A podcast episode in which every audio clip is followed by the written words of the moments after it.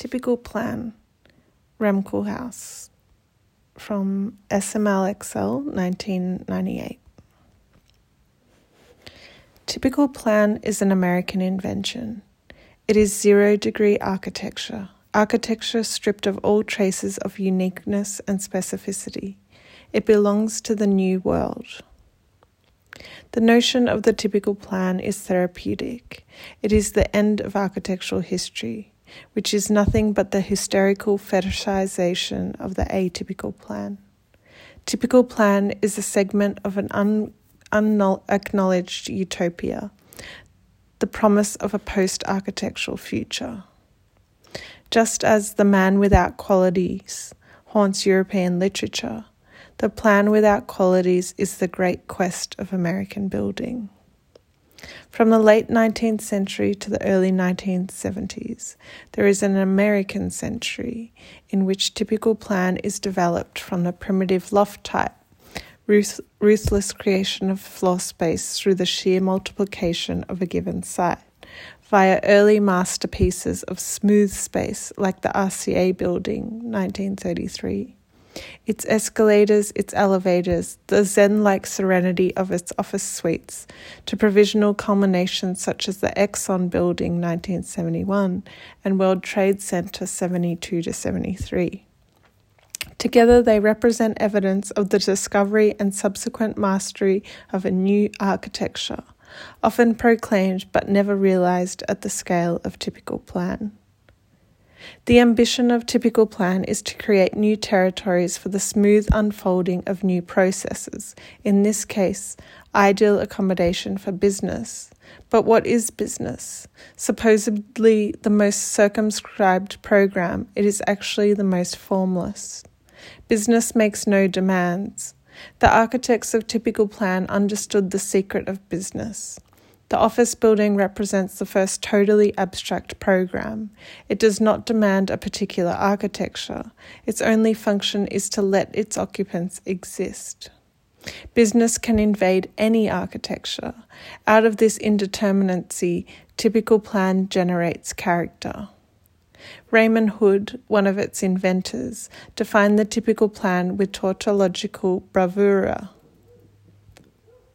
The plan is of primary importance because on the floor are performed all the activities of the human occupants. Typical plan provides the multiple platforms of 20th century democracy. Typical plan is an architecture of the rectangle. Any other shape makes it atypical, even the square.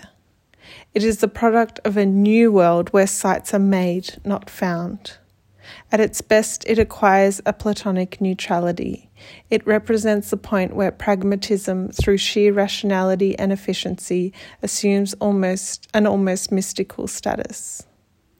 Typical plan is minimalism for the masses, already latent in the first brutally utilitarian explorations. By the end of the era of typical plan, i.e., the 60s, the utilitarian is refined as a sensuous science of coordination. Column grids, facade modules, ceiling tiles, lighting fixtures, partitions, electrical outlets, flooring, furniture, colour schemes, air conditioning grills.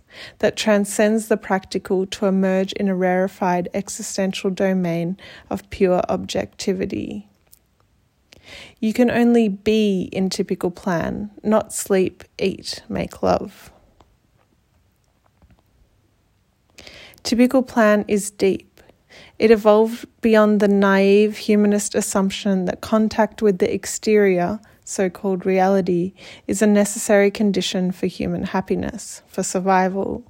If that is true, why build at all? And anyway, aren't the disadvantages of the exterior, ozone depleted, carbon charged, globally heated, by now well established?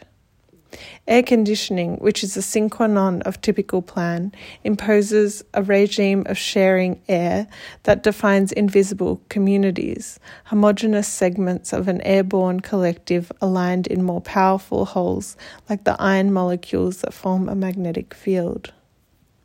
Heroically, typical plan delivers a world laundered of ego. Typical plan is Western. There is no equivalent in any other culture. It is the stamp of modernity itself.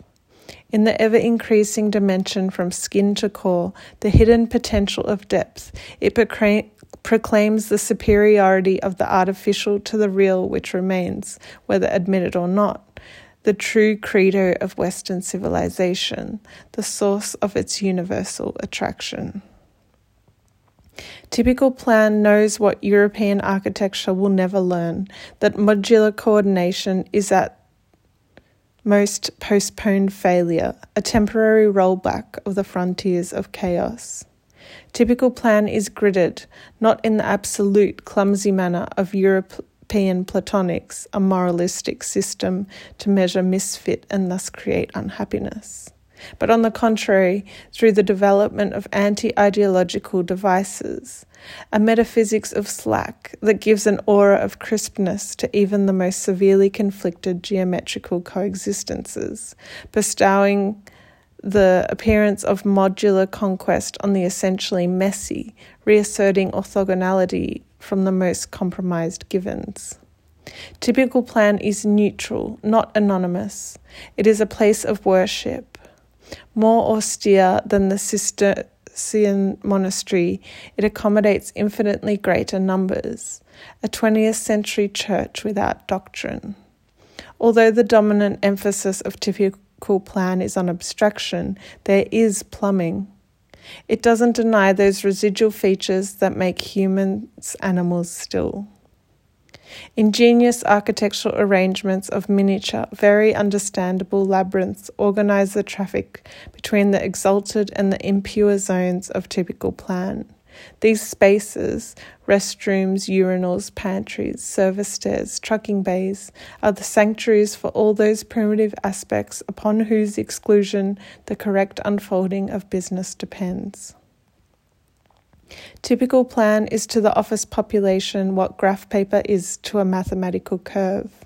Its neutrality records performance, event, flow, change, accumulation, deduction, disappearance, mutation, fluctuation, failure, oscillation, deformation.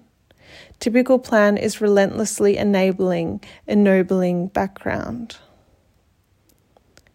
Typical plan implies repetition. It is the nth plan. To be typical, there must be many, and indeterminacy, to be typical, it must be sufficiently undefined. It presumes the presence of many others, but at the same time suggests that the, their exact number is of no importance. Typical plan times n equals a building, hardly a reason to study architecture. Floors strung together by elevators of incomprehensible smoothness, each discrete ting of arrival part of a never ending addition. Typical plan threatens the myth of the architect as demiurge, a source of unlimited supplies of uniqueness. As in the scene of a crime, the removal of all obvious signs of the perpetrator characterizes the true typical plan. Its authors form an avant garde of architects as erasers. Its unsung designers, Bunshaft, Harrison, and Abramovitz, Emery Roth, represent vanishing acts so successful that they are now completely forgotten. These architects were able to create aleatory playgrounds, interior Elysian fields accessible in anyone's lifetime, i.e., perfection in quality, quantities, trillions of acres that have become 25 years later literally unimaginable. Securely entrenched in the domain of Philistinism, typical plan actually has hidden affinities with other arts. The positioning of its cores on the floor has a suprematist tension.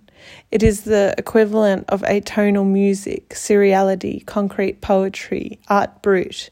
It is architecture as mantra. Typical plan is as empty as possible a floor, a core, a perimeter, and a minimum of columns. All other architecture is about inclusion and accommodation, incident and event. Typical plan is about exclusion, evacuation, non event. Architecture is monstrous in the way in which each choice leads to the reduction of possibility. It implies a regime of either or decisions, often claustrophobic even for the architect. All other architecture preempts the future. Typical plan, by making no choices, postpones it, keeps it open forever. The cu- cumulative effect of all this vacancy, this systemic lack of commitment, is paradoxically density. The typical American downtown is a brute accumulation of typical plans, a massif of indetermination, hollowness as core. Could the office building be the most radical typology, a type, a, a kind of reverse type defined by all the quantity, qualities it does not have? As the major new program of the modern age, its effect is one of deprogramming. Typical plan is the initial mutation in a chain that has revolutionized the urban condition. Concentrations of typical plan have produced a skyscraper, unstable monolith, accumulations of skyscrapers, the only new urban condition downtown, defined by sheer quantity rather than as a specific formal configuration. The centre is no longer unique but universal, no longer a place but a condition. Practically immune to local variation, typical plan has made the city unrecognizable, an unidentifiable object. Typical plan is a quantum leap that provokes a conceptual leap, an absence of content in quantities that overwhelm or simply preempt intellectual speculation. What insecurity triggered the crisis of typical plan? Where did the rot start? Was it its very apotheosis, apotheosis that turned neutrality into anonymity? Did the plan without qualities create men without qualities? Was the space of typical plan the incubator of the man in the grey flannel suit? Suddenly, the graph blamed the graph paper for its lack of character. It was as if typical plan created the castrated white collar caricature, suppressed family photos, frowned on the fern, resisted the personal debris that now, 20 years later, makes most offices ghastly repositories of individual trophies packed with the alarming assertions of millions of individual mini ecologies. An environment that demanded nothing and gave everything was suddenly seen as an infernal machine for stripping identity. Nietzsche lost out to Sociology 101. In Europe, there are no typical plans. In the 20s, European architects fantasize about offices. In 1921, Mies imagined the ultimate atypical plan in Friedrichstrasse in 1929. Uh, in 1929, Ivan Leonidov proposed the first office slab for Moscow, a house of industry. Its rectangles were conceived as socialist typical plans. A parallel zone reintroduced the full paraphernalia of daily life pools, tanning beds, club like arrangements, small dormitories, to create a compressed 24 hour cycle not of business life, but of life business. In 1970, Archizoom interpreted typical plan as the terminal condition of Western civilization, a utopia of the norm. Since then, the one really new architectural subject this century has introduced has been endlessly denigrated in the name of ideology, its occupants slaves, its environment faceless, its accumulations ugly. Europe has suffered from a catastrophic failure to accommodate, to think, the one typology whose emergence was architecturally and urbanistically irresistible. Typical plan has been forced underground, condemned to the status of parasite, devouring larger and larger sections of historical substance, invading whole centres, or exiled to the periphery. For offices, Europe multiplies a plan known since the Renaissance a corridor with rooms on both sides. Is there a connection between the notorious absenteeism of the Western European office population and its sacred cow, the private cell? The European office is thin, as thin as its more historic substance. The European needs daylight and air, even though a simple extrapolation of the square meters involved reveals that this will destroy the very decor that reassures him of his historical status. Where the American office assembles a critical mass, the European office dismantles it, simply because the things that happen in, in the, an office are supposed to be bad. We like our badness in small doses. There is something almost insane and masochistic about the quantity of utterly inferior substance that is generated in the old world, in the name of identity, even. Morgan Bank is an attempt at a typical plan in Europe. It is a loft building, a block of typical plans, because it is a projected it is projected in Amsterdam and with Berlage's famous extension within Berlage's famous extension, a fragile composition of axes, coherences, coordinations, controls. It undergoes a minimum of adaptation to perform a certain urbanist to perform certain urbanistic duties. A negative corner of two high walls define an important Balaga plaza and the entrance a slit that communicates as little as possible about the interior. A roof patio consolidates the not office program, cafeteria, meeting rooms, etc.